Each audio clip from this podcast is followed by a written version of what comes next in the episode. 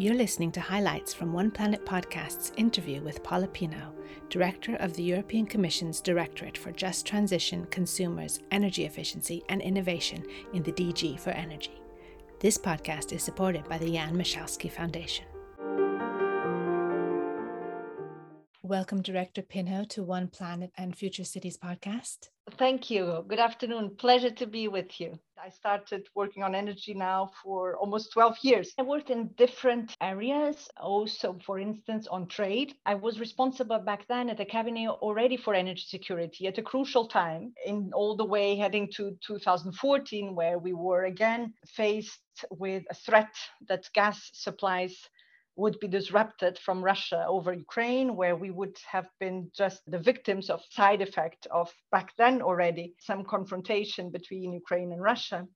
And today it feels like uh, take two of, this episode, except that back then it was really limited to energy. And today it became what it is, which is really a human tragedy, much, much, much beyond energy. But in 2013, in 2014, I was uh, involved in the negotiations to reach a trilateral agreement between Russia, Ukraine, and the EU so as to ensure supplies of gas through Ukraine because as you know, uh, the biggest supplier of gas of the EU uh, and also of oil is Ukraine. And we were keen on having these two countries, the, the supplier and also Ukraine as a transit country, to working together and worried about energy security of the EU, but also worried about energy security of Ukraine.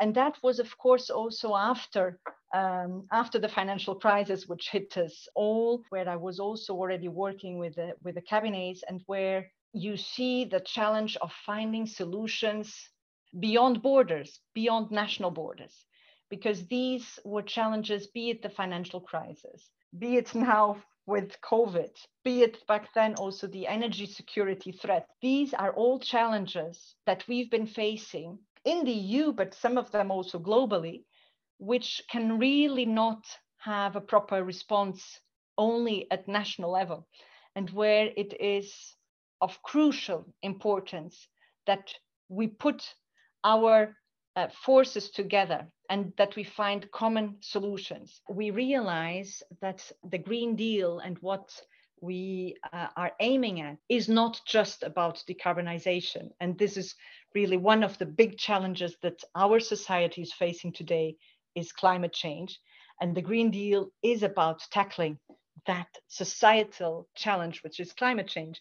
But it is more than that. For the EU, it is also about energy security and about diversification. And if it is was not clear to everyone, I think today and within one week, we've seen even those who may have been, let's say, more reserved about some of the ambition of the Green Deal now realize that it's absolutely urgent to diversify even more than we had done over the past years and to radically reduce our dependence on fossil fuels. And of course, within that dependence, to reduce our dependence on our main supplier.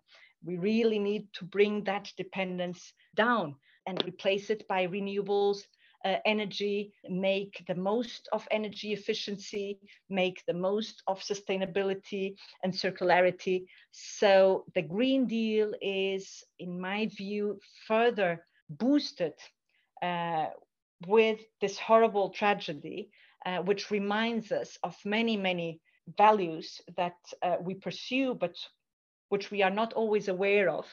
As said, peace, democracy, but also now the need for a sustainable economy and a decarbonized energy system. Yes. And, you know, we're living in the century of the city and we're living in a decade of, as you say, uh, transformation. Cities are the main drivers of creativity and innovation, but also consume 75% of the world's natural resources and 70% of global carbon dioxide emissions come from cities. So, what do you think the cities of the future are going to look like in terms of energy, as well as transport, resource and waste management, food pollution? Thank you. This is a very important question, you know, because cities are really the living labs of everything that we're doing in terms of energy policy, right? It's extremely important that whatever we are putting forward in terms of policy, in terms of legislation, if it is not embraced by the citizens in cities, in the local level, the best policies will not serve any purpose if they're not really taken up by the citizens. And so we've been working a lot hand in hand with cities. You may have heard of uh, the Covenant of Mayors, which brings together cities initially across the EU, but thanks to uh, its big success, today is bringing together cities across the world, the Global Covenant of Mayors. And it is really exciting to see how many cities, through their mayors, through their local populations, are adhering to the decarbonization goals. And you see how, despite the differences, right, because we're talking about cities across the whole world, and despite the differences, a shared objective of decarbonization, decarbonizing the public transport, uh, decarbonizing the way uh, we go about uh, the buildings efficiency, the way we consume energy, but also the way we produce energy, with solar panels, for instance, being rolled out uh, with uh, uh, the support of the policy, sometimes with the support of the funding. So, really crucial to work with the cities to see how it plays out, everything that is being proposed. How does it play out in the various uh, cities? We also have what is uh, we call the cities mission, which again builds on the initiatives of cities in view of decarbonization. And sometimes it's really interesting to see how individual cities are more ambitious than their national governments and are really pushing uh, ahead and are giving the example. And for us, this is absolutely crucial because these cities are showing it is possible to implement these policies, these targets on renewables, on energy efficiency, on climate. And they're showing that it is possible to implement. They're showing the difference. They're showing the difference in terms of air quality, in terms of living quality of their citizens. So it's an impressive partnership and one that I really would not like to give up. So, what are some of those programs or engagements that we can all get involved in to just help understand? You're raising really a very important aspect, which is um, how do we communicate with the citizens about the policies? How do we raise awareness? And of course, a lot is through education, eh? early at school. Personally, I think we're still far from an ideal uh, school program. We should introduce new disciplines in terms of sustainability, from early on. I mean, I'm always impressed, I have to say, nonetheless, by the awareness that young people and even uh, children, I speak for my own children who uh, are sometimes more conscious and environmentally friendly than their parents and draw our attention to how to go about uh, energy consumption efficiently and not to buy fruits in plastics. So I think, of course, today there's much more awareness than there was in my generation, in the generation of my parents. But yet, I think we could do much more from much earlier on in a structured manner to raise awareness, bring it in in the school programs, how important it is uh, to really also care for, for the planet and how it can be done for by every single one of us in the way uh, we consume uh, not just energy, but in the way we do our choices of what we buy in the supermarket or in the little uh, grocery shops and how to go about it. There, there's much more that can be done. There's many sustainable development goals. Which are the most important for you, and which do you feel we're coming closest to achieving? Mm, I think there's still a lot to be done. I think on all of the sustainable development goals. Of course, I'm suspicious if I say that the one on affordable and clean energy is a key uh, one. But to be honest, I think quality education, and it brings us back to the to the issue I mentioned earlier. Quality education is really the basis. I would call it really the foundation for practically all the other sustainable development goals. If you ensure quality education, um, all the rest will be easier, uh, all the other uh, goals.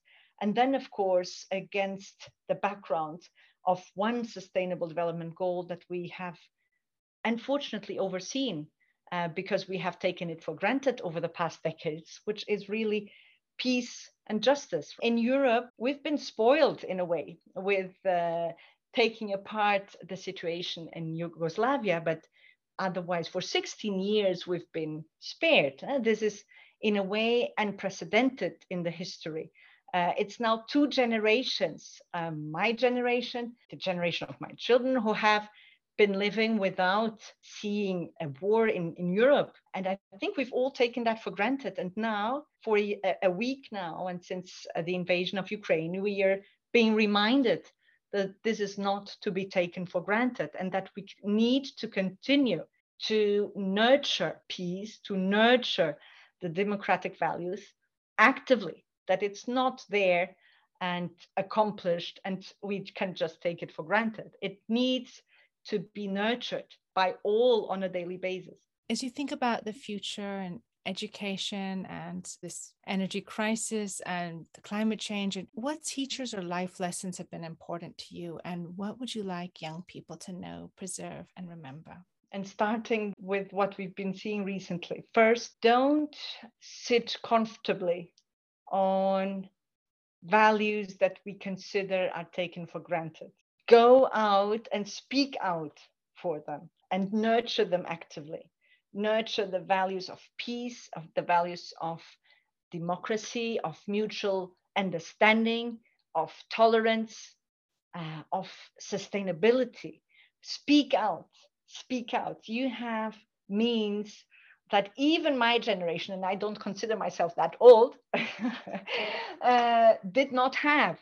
Uh, you have means the social media it's incredible how it can be mobilized so easily. So make the best uh, of the means that you have at your reach to speak out to engage to discuss to debate. The other side of the social media is sometimes discussions are limited to a tweet of uh, very few uh, letters right?